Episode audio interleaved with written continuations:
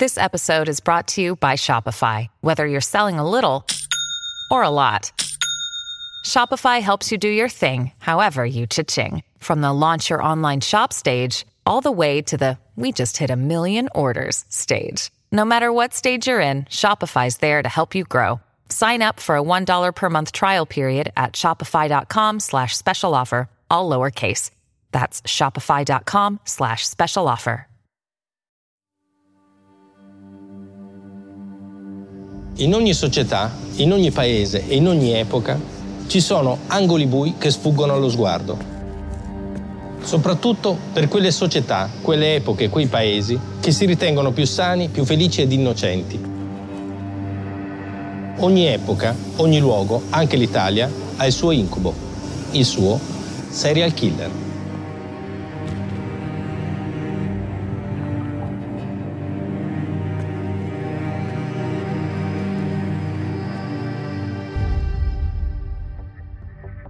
Sky Crime presenta Profondo Nero con Carlo Lucarelli. Storie di crimini italiani. Delitti che come un colpo di rasoio squarciano la pelle della società. Non resta che indagare, interrogare e ascoltare fino all'ultimo indizio. Episodio 1 la vedova nera del Pavese.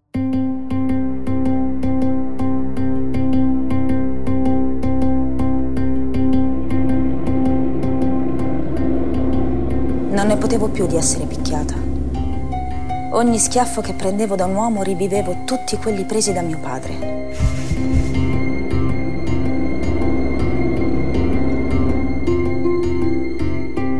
C'è la tv accesa. Arriva confusa e stonata, suoni, voci e musiche, sovrapposti da uno zapping nervoso che salta da un canale all'altro. Sabato sera d'estate, sabato 1 agosto, varietà, film e giochi. Ancora dominava Creta. dopo aver fatto il pieno Pressing a causa delle prese di beneficio. 22 giugno del 1980 con nuvoloso qualche addensamento in campagna. Per lei, che sta in cucina a lavare i piatti, sono soltanto urla. Urla di sorpresa e urla di gioia, urla di terrore. Un'unica grande palla sonora dove anche la musica urla.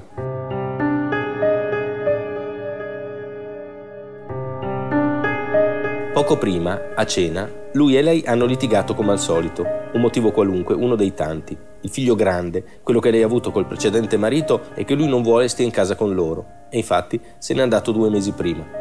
Oppure perché lei lavora e lui non vuole.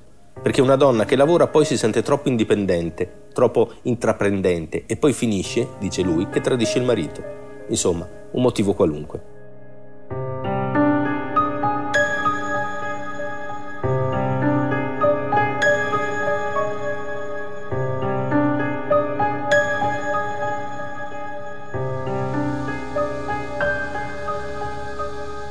Questa volta non è finita a botte.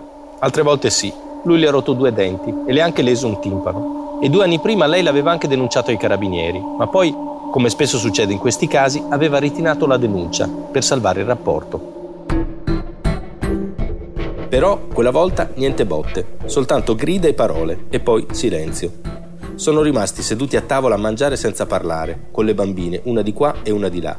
Poi lui è andato a vedere la televisione, un programma impastato con quell'altro, sabato sera, varietà, film e giochi, urla, urla, urla.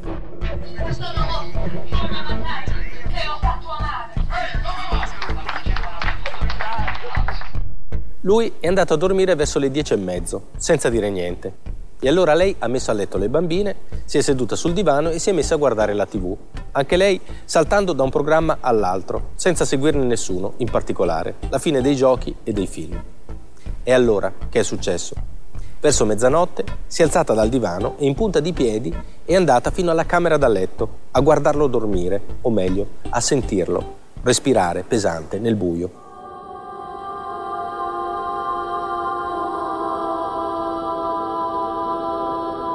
Il giorno dopo è il 2 agosto, il 2 agosto del 1998. È una domenica e sono quasi le 4 del pomeriggio quando alla sala operativa della compagnia dei carabinieri di Stradella arriva una chiamata per il 112.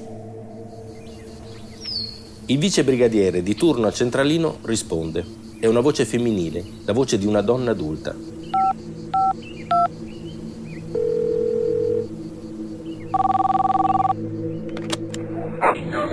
Ho ammazzato mio marito. Il vice brigadiere capisce che non si tratta di uno scherzo e sente anche che la donna è molto agitata. Così le chiede se c'è qualcun altro in casa con lei. Sì, ci sono le sue due figlie di 5 e 8 anni. E si può parlare con una di loro, tanto per accertarsi che stiano bene? Sì. La donna va a chiamare la più grande che sta guardando la televisione. Qualche attimo di attesa e poi eccola con la sua voce da bambina. Pronto?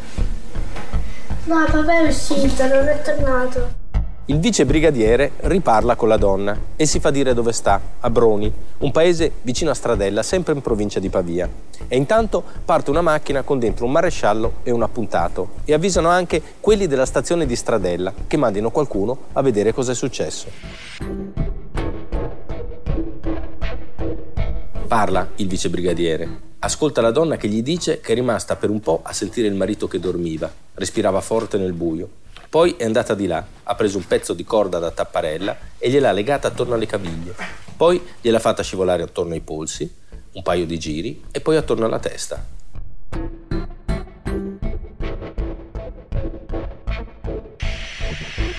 È rimasta un po' a guardarlo, seduta sul bordo del letto. Poi le faceva paura, non voleva che le bambine lo vedessero. Così lo ha avvolto nei sacchi neri della spazzatura e lo ha trascinato fuori, sul terrazzo della camera da letto.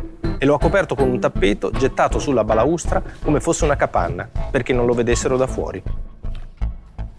Nel frattempo, mentre la donna sta parlando con il vice brigadiere, sono arrivati i carabinieri, che confermano quello che sta dicendo. Sì, non è una fantasia delirante. Quella donna ha ucciso suo marito. Hey, it's Kaylee Cuoco for Priceline. Ready to go to your happy place for a happy price? Well, why didn't you say so? Just download the Priceline app right now and save up to 60% on hotels. So, whether it's Cousin Kevin's Kazoo concert in Kansas City, go Kevin, or Becky's Bachelorette Bash in Bermuda, you never have to miss a trip ever again. So, download the Priceline app today. Your savings are waiting. Go to your happy place for a happy price. Go to your happy price, Priceline.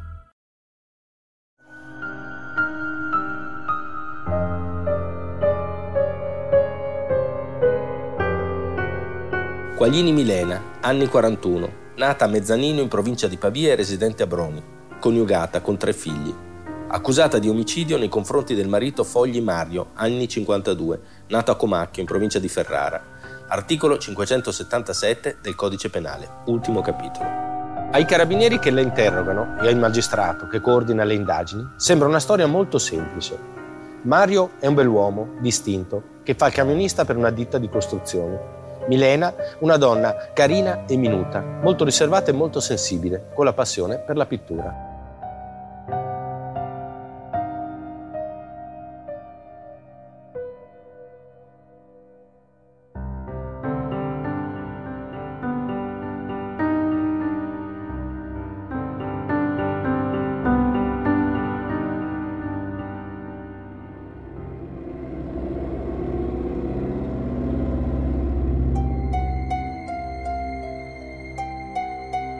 E invece Mario e Milena litigano e spesso e ogni tanto lui alza le mani.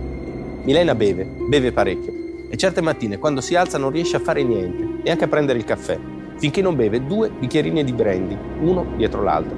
E allora riesce a mandare le bambine a scuola e a fare le faccende di casa. Soffre di crisi depressive, Milena, è seguita dal CERT e prende anche gli antidepressivi.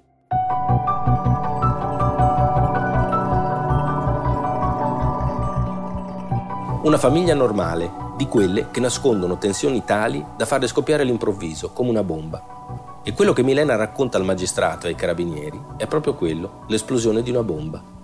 Lei, così minuta, che lotta con il marito in camera da letto, lo colpisce la testa con una bajour che sta sul comodino, poi con un cofanetto di legno che sta su un cassettone, e poi si attacca a quella corda che gli ha stretto attorno alla gola il braccio attorcigliato intorno al nastro e un piede sul collo e tira con tutte le sue forze finché non lo uccide.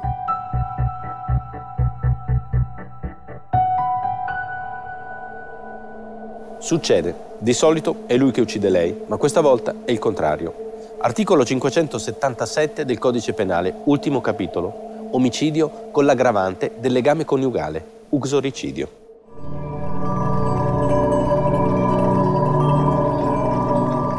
E infatti la processano con rito abbreviato. E nonostante continui a ripetere che non voleva farlo, non voleva uccidere Mario, ha perso la testa, è esplosa come una bomba ed è successo, ma lei non voleva, il GIP del Tribunale di Voghera la condanna a 14 anni di reclusione. Milena ha un bravo avvocato di Milano, l'avvocato Licia Sardo, che ricorre in appello e intanto la fa mandare agli arresti domiciliari. Prima presso una comunità di recupero per alcolisti, dalla quale però viene mandata via perché ha ricominciato a bere. Poi presso la casa di un amico, col quale però ha dei problemi. Milena deve trovarsi un'altra sistemazione e così mette un annuncio sul giornale e tramite quello trova un signore di Bascapè, Angelo Porrello, che può affittarle una stanza con cucina e bagno. Un caso semplice, insomma, ma non è così. La storia di Milena Quaglini, accusata di uxoricidio e in attesa di processo di appello, non è per niente una storia simile.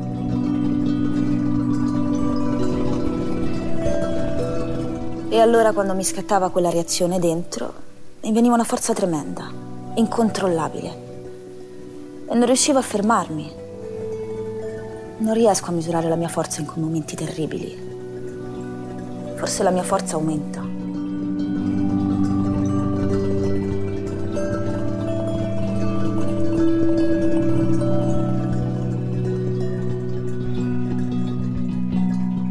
C'è una concimaia nel giardino di una villetta bifamiliare a Bascapè, in provincia di Pavia.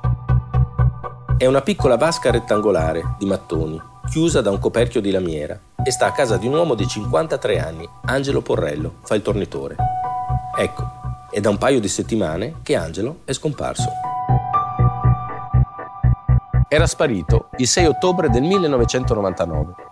Se n'era accorta la figlia che aveva un appuntamento con lui per parlare di affari di famiglia, ma lui non si era presentato.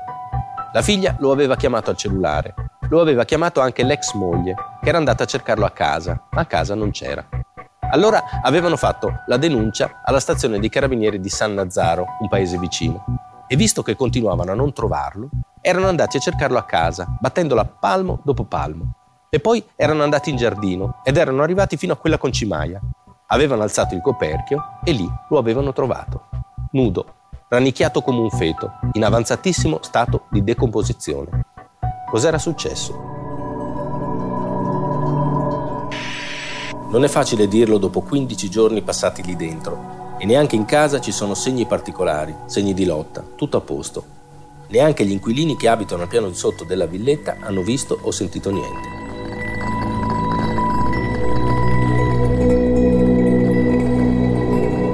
Però qualcosa deve essere successo, perché in quella concimaia, Angelo, qualcuno ce l'ha messo e prima probabilmente lo ha ucciso e tutto questo di notte, in silenzio e senza colluttazione.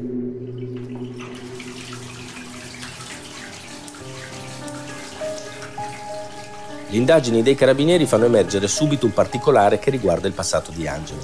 Un brutto passato. Porrello era stato in carcere per violenza sessuale su minori, un fatto avvenuto nel 91, per il quale era stato condannato a sei anni di reclusione.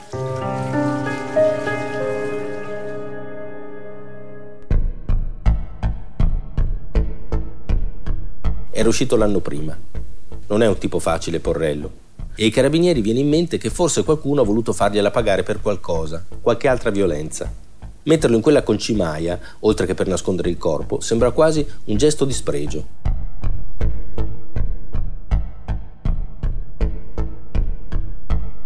Ma poi i carabinieri trovano una cosa strana. Lettere. Due lettere spedite ad Angelo Porrello nei giorni della sua scomparsa. La cosa interessante però è il mittente. Chi gliele ha spedite? Milena. Milena Quaglini. Ma non era quella che stava ai domiciliari per aver ucciso il marito?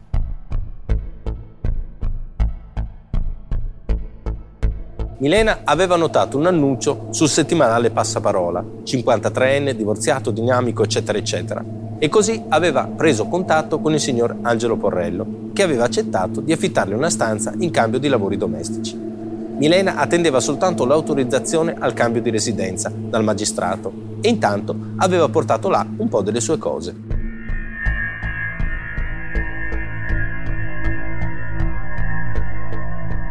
Poi però lui era sparito. Così lei gli aveva scritto due lettere, una il 7 ottobre e l'una l'11 ottobre del 1999. Un tipo a posto, Angelo Porrello, sempre gentile e sempre corretto.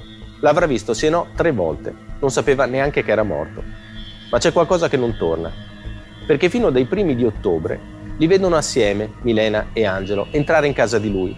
Li vedono nel giardino, lui le tiene un braccio sulla spalla, li vedono andare in giro con la macchina di lui, una regata bianca, ed è lì che li vedono verso le dieci e mezzo del mattino del 5 ottobre e poco dopo lui scompare.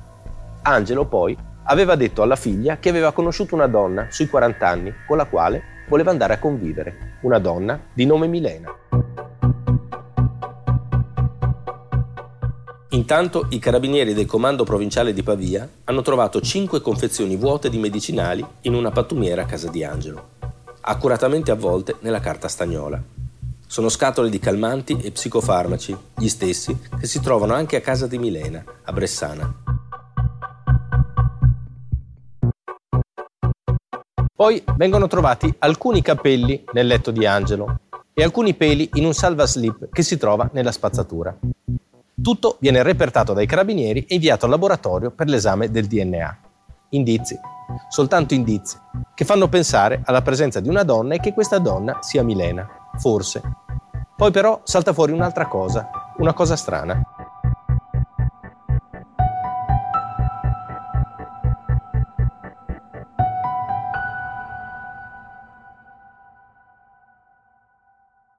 Hi, I'm Daniel, founder of Pretty Litter. Cats and cat owners deserve better than any old fashioned litter. That's why I teamed up with scientists and veterinarians to create Pretty Litter. Its innovative crystal formula has superior odor control and weighs up to 80% less than clay litter.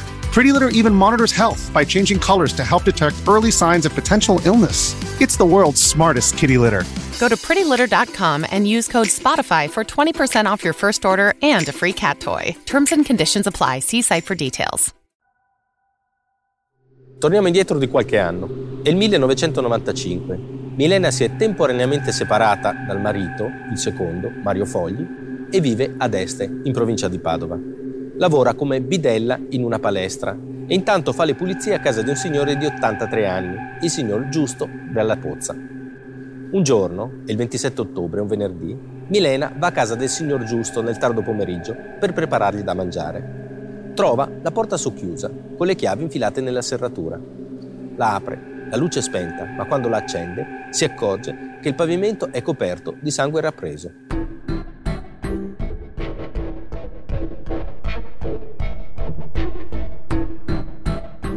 C'è una luce che viene dalla camera da letto, la luce di una bajour, e allora Milena va a vedere e trova il signor Giusto steso a terra, sotto il comodino rovesciato.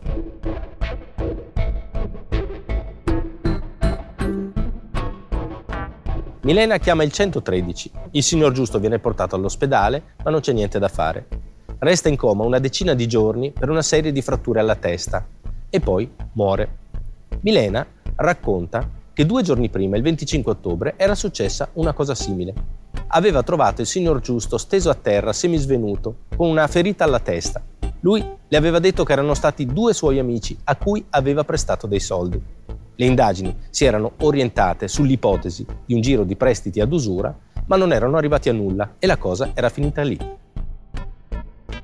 Adesso però, con tutto quello che è successo, le cose stanno un po' diversamente.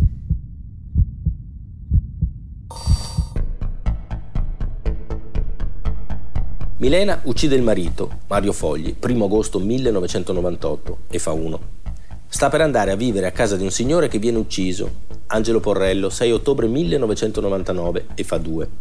E qualche anno prima aveva scoperto il corpo di un altro signore che era stato ucciso, il signor Giusto, 27 ottobre 1995 e fanno tre. Tre coincidenze sono troppe. Di solito chi indaga tende a non crederci proprio alle coincidenze, figuriamoci a tre. Così Milena viene indagata per omicidio. Rinchiusa nel carcere di Vigevano, Sempre assistita dall'avvocato sardo, a cui ha detto di sentirsi tranquilla perché lei con quelle morti non c'entra niente, Milena viene interrogata dal magistrato per quattro ore, durante le quali continua a ripetere che lei non sa niente, non c'entra niente, è completamente innocente.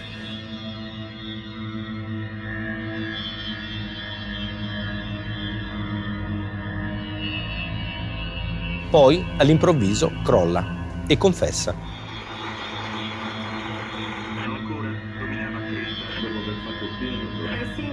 C'è sempre la TV accesa all'ora di pranzo, a casa di Angelo, nell'appartamento di sotto, nelle ville dei vicini. Quando si mangia non si cambia canale così spesso come la sera e i programmi non sono così impastati, ma la musica e le voci arrivano lo stesso confusi, distorti, come un sottofondo. Angelo e Milena stanno mangiando nella villetta di lui, a Bascapè. Pasta asciutta col sugo di pomodoro. E a questo punto che Milena racconta che sarebbe successa una cosa che non era mai accaduta prima, non così almeno. Milena dice che Angelo ci avrebbe provato.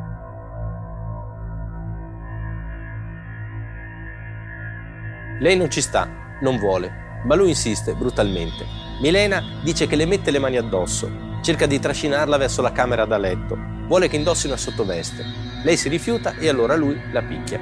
Milena dice che le tira uno schiaffo, lei cerca di allontanarlo e allora lui gliene tira un altro, in faccia.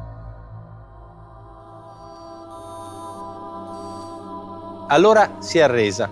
Lui l'ha trascinata in camera da letto e Milena racconta che hanno avuto un rapporto sessuale. Dice che lui ne avrebbe voluto un secondo, ma lei è riuscita a trattenerlo e ad allontanarsi con la scusa di fare un caffè. Perché le era venuta un'idea. Lo ha fatto, il caffè. Ma nella tazza ci ha sciolto anche 10 pasticche di Alcion, un intero blister, più altre pasticche di Tritticon, quasi altrettante. E per mascherare il sapore ci ha messo tre cucchiaini di zucchero, perché il caffè, Angelo, lo prende molto dolce. Appena arrivato, gli ha dato il caffè e lo ha guardato mentre lo beveva, seduto sul divano. Ad un certo punto Angelo si era accorto che c'era qualcosa di strano in quel caffè ma ormai era troppo tardi. Crolla tra il soggiorno e il bagno, privo di sensi. Torna dopo un'ora, verso le cinque e mezzo. Angelo è ancora nella vasca e si capisce benissimo che è morto. Allora resta a pensarci su per un'altra oretta. Poi lo prende e lo trascina fuori, in giardino. Sono le sei di sera, sera di ottobre, è già buio. Lo mette dentro la concimaia e chiude il coperchio. Dice che non voleva ucciderlo. Dice che voleva soltanto stordirlo per toglierselo di torno.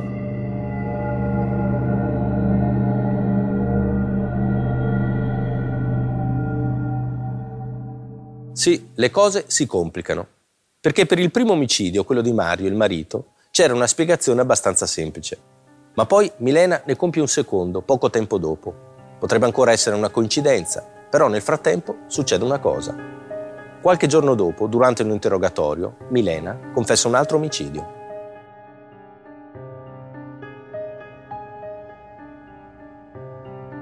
Ho conosciuto il Della Pozza in una gelateria sotto la mia abitazione ad Este, sul finire dell'estate 95. A quel tempo mio marito mi aveva abbandonato con i miei tre figli e versavo in precarie condizioni economiche. Milena è sola, temporaneamente separata dal marito e il signor Giusto è un uomo affabile e gentile e anche molto generoso. Lei non ce la fa a tirare su tre figli soltanto con le 700.000 lire al mese che prende come stipendio per fare la bidella nella palestra comunale. Così il signor Giusto l'assume come colf per fargli le pulizie in casa e non solo, le presta anche 4 milioni di lire, che per allora, siamo nel 1995, sono un bel po' di soldi. Ma non importa, il signor giusto i soldi ce li ha e poi lei glieli restituirà poco per volta con il suo lavoro. Un angelo, il signor giusto. Però poi le cose improvvisamente cambiano. Milena racconta che quel 27 ottobre del 1995, mentre sta facendo le pulizie a casa del signor Giusto, lui era entrato in cucina e l'aveva presa per un braccio e la tirava verso la camera da letto e Milena aveva capito subito cosa voleva da lei. Mi diceva, cosa pensi che ti abbia dato i soldi a fare? Sei una stupida, non hai capito niente. E altre frasi del genere.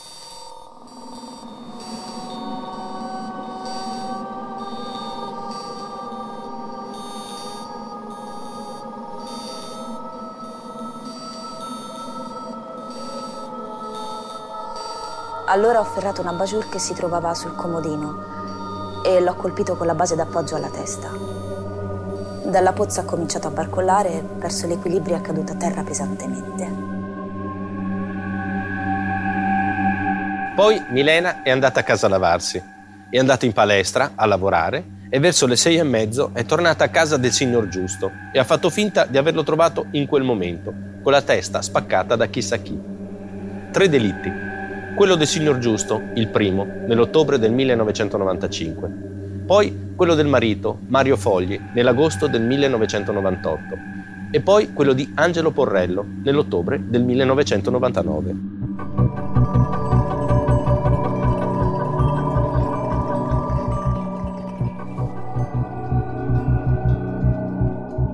C'è un termine in ambito giudiziario e criminologico per definire un caso come questo. Assassino seriale, serial killer. È questo, Milena Quaglini, un serial killer? Non sono un'assassina perché non mi rendo conto di uccidere.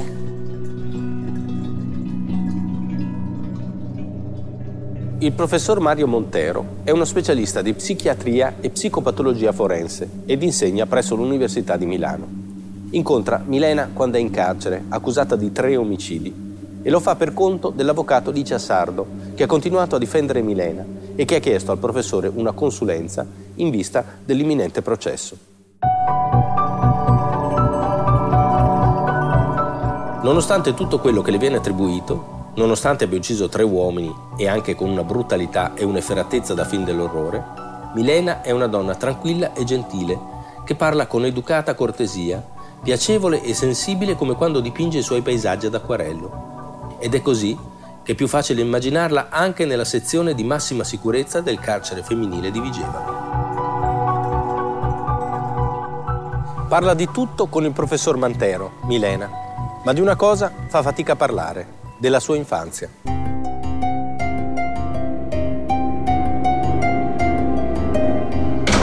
Non è facile per Milena parlare di quando era bambina.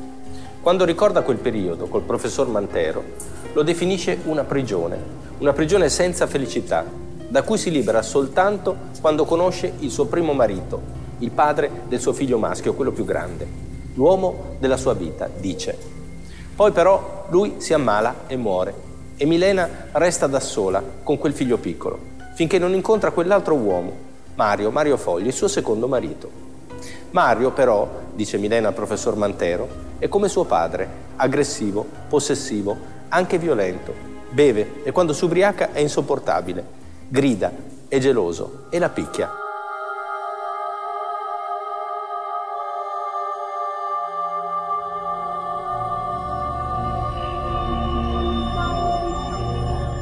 Quando non esplode fino a diventare una furia, Milena è debole. E infatti non lo lascia Mario, come spesso succede in questi casi si separano e poi si riprendono e ogni volta è sempre peggio. Milena comincia a bere quando aspetta la seconda figlia, prima ogni tanto e poi sempre di più, fino a diventare anche lei un alcolista. Tenta anche il suicidio più volte, tagliandosi le vene e prendendo farmaci, così che finisce spesso al pronto soccorso.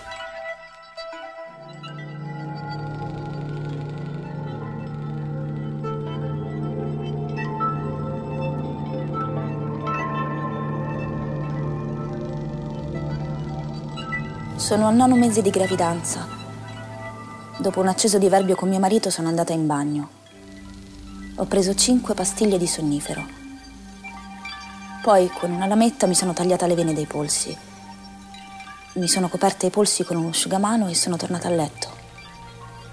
Mi sono risvegliata in ospedale.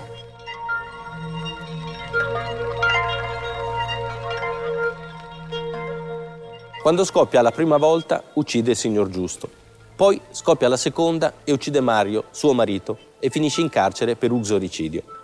Riesce ad ottenere gli arresti domiciliari in attesa del processo, ma non sa dove andare. Non la vuole nessuno. La madre la sbatte fuori di casa. La sbattono fuori anche da una comunità religiosa perché continua a bere. Si fa ricoverare in una fondazione di recupero, ma finisce in ospedale per un coma di natura non specificata. Va a vivere con un amico, ma anche lì ci sono dei problemi e quando incontra il signor Angelo scoppia per la terza volta, lo uccide, viene scoperta e finisce in carcere di nuovo.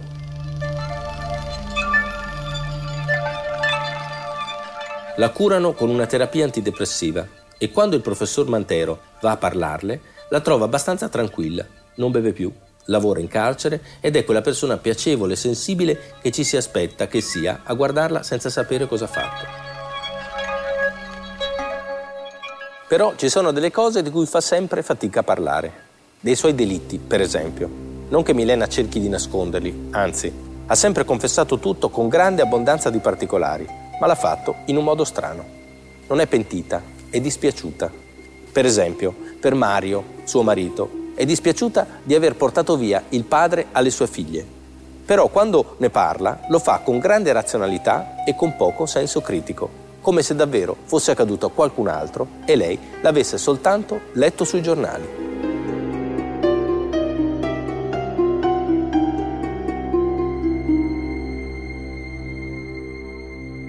Per quanto riguarda il processo e le responsabilità penali, visto che è di questo che si tratta, la perizia del professor Mantero lo dice chiaramente. Quando ha compiuto i suoi delitti, Milena non era assolutamente in grado di intendere e di volere.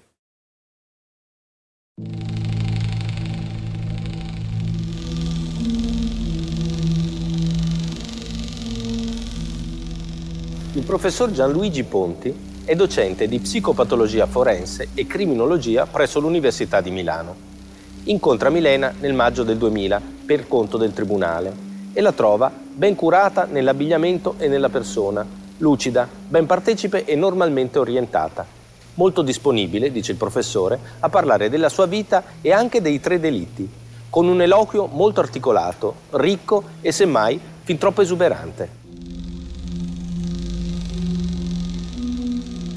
Il professor Ponti la trova serena, ha fatto amicizia in carcere, si trova bene con gli agenti di custodia e ha anche ricominciato a dipingere. L'unica cosa che le dispiace è di non riuscire a vedere i figli. Per il suo futuro Milena è serena. In fondo non è stata colpa sua. Colpa delle circostanze, colpa dell'alcol, colpa di quegli uomini che la picchiavano e la violentavano tutti, anche quelli che non ha ucciso. Date le vicende della sua vita, per la fragilità della sua personalità per la dipendenza cronica dall'alcol e anche per le modalità stesse degli omicidi, il professor Ponti ritiene che la capacità di intendere e volere dell'imputata al momento della commissione dei delitti fosse gravemente compromessa. Vizio parziale di mente, quindi semi-infermità mentale.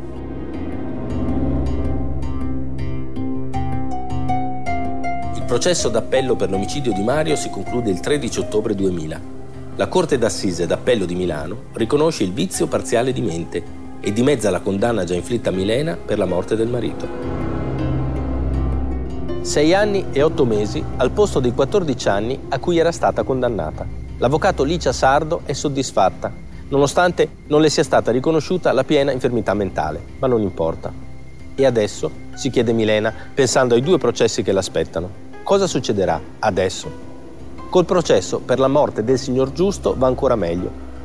Il 2 febbraio del 2001 la Corte d'Assise di Pavia le riconosce soltanto l'eccesso colposo di legittima difesa, un anno e otto mesi.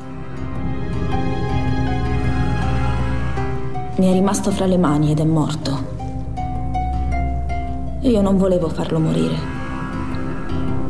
Non avevo nessuna ragione. Che motivo avevo di uccidere quell'uomo? Non ne ricavavo niente della sua morte. Ero già in galera. Manca solo un processo. Il processo per l'omicidio di Angelo. Milena non sembra preoccuparsene, anzi, quando viene pronunciata la sentenza per l'omicidio del signor Giusto, non va neanche in tribunale. Se ne resta nella sua cella nel carcere femminile di Vigevano a dipingere tranquillamente. Il professor Maurizio Marasco è un esperto di neurologia e psichiatria, docente di psicopatologia forense e criminologia presso l'Università La Sapienza di Roma.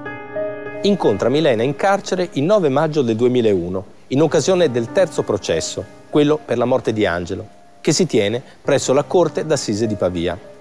Milena è sempre gentile e tranquilla e parla di tutto, ma quando ricorda il marito che ha ucciso, Mario, improvvisamente passa dalla prima alla terza persona.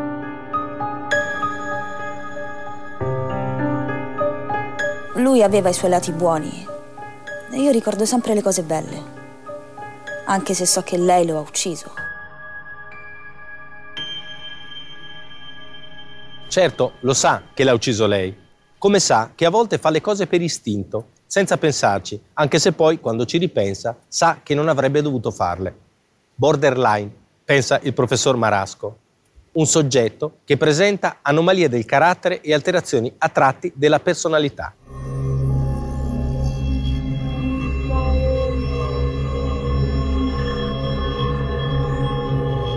Però quando ucciso Angelo Porrello, Milena era perfettamente cosciente del fatto che stava uccidendo un uomo, anche se era il suo violentatore.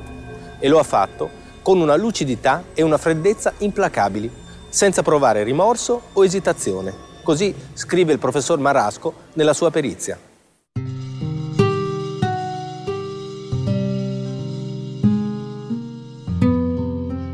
Sia prima che dopo averlo ucciso, si comporta in modo coerente e perfettamente comprensibile, privo di quelle incongruità proprie di un momento di follia. Cerca anche di costruirsi un alibi e infatti gli scrive quelle lettere e qualche giorno dopo si fa trovare fuori casa in violazione degli arresti domiciliari per farsi arrestare dai carabinieri in modo da finire in carcere quando Angelo Porrello sarà ritrovato.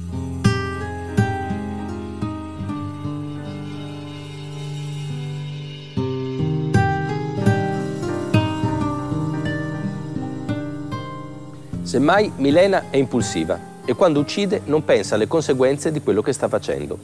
Ha anche un quoziente di intelligenza superiore alla media, il suo è 115, quando di solito sta tra i 90 e i 100.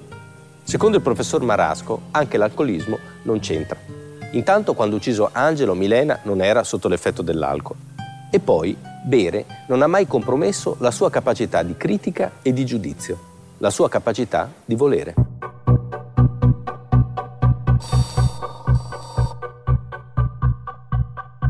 Certo, Milena è un serial killer. I suoi delitti sono caratterizzati da una violenza efferrata, spinti, dice il professore, dal bisogno impellente della donna di punire il partner, di mendicarsi nei suoi confronti per i torti subiti, quasi a simboleggiare la vendetta nei confronti della figura paterna. Tutti i delitti hanno a che fare con quella che il professore definisce la triade sesso, violenza, morte e tutto questo è proprio di un serial killer. Però, però, per il professor Marasco, quando Milena ha commesso i suoi delitti era perfettamente in grado di intendere e di volere.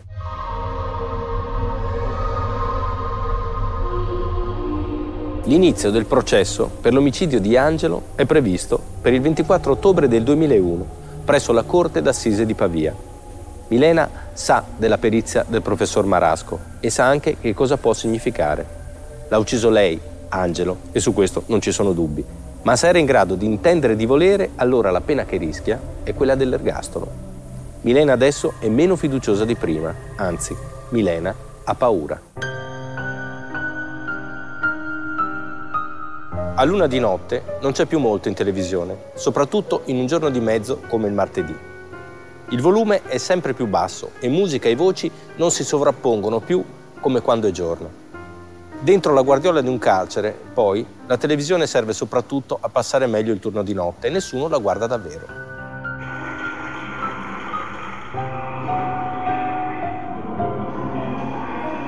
Martedì 16 ottobre 2001, una di notte. Milena è nella sua cella, nel carcere femminile di Vigevano. Ad ogni ora passa la sorvegliante che apre lo spioncino per controllarla ed è quello che succede. Milena è a letto e sembra che dorma.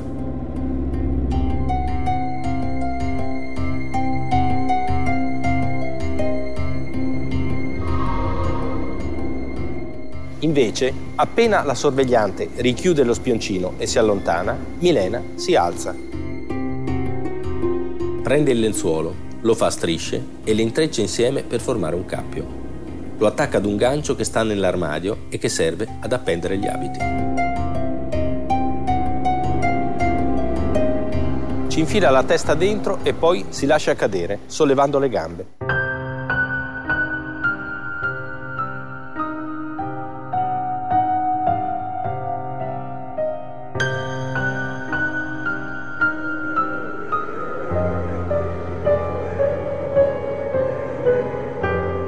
All'1.50 passa la sorvegliante del turno successivo, che vede Milena nell'armadio, spalanca la porta e chiama aiuto. Milena respira ancora, la portano di corsa all'ospedale di Vigevano, ma è troppo tardi.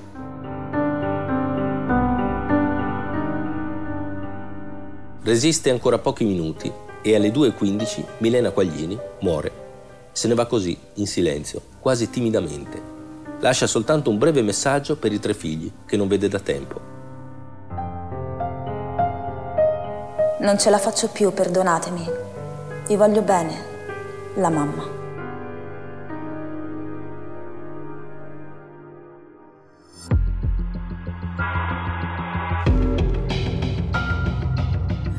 Hai ascoltato Profondo Nero con Carlo Lucarelli, la vedova nera del Pavese. Una produzione Sky Crime. Adattamento audio Alessio Abeli. Produzione Voice.fm.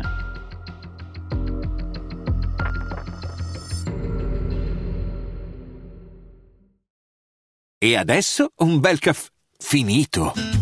Perché rischiare di rimanere senza caffè quando puoi abbonarti a Caffè Borbone? Prezzi vantaggiosi, costi di spedizione inclusi, tante possibilità di personalizzazione e l'abbonamento lo sospendi quando vuoi. Decidi tu la frequenza, la qualità, scegli tra le cialde e capsule compatibili e crea il tuo mix di gusti e miscele. Mai più senza caffè con l'abbonamento Caffè Borbone. Tutte le info su caffèborbone.com.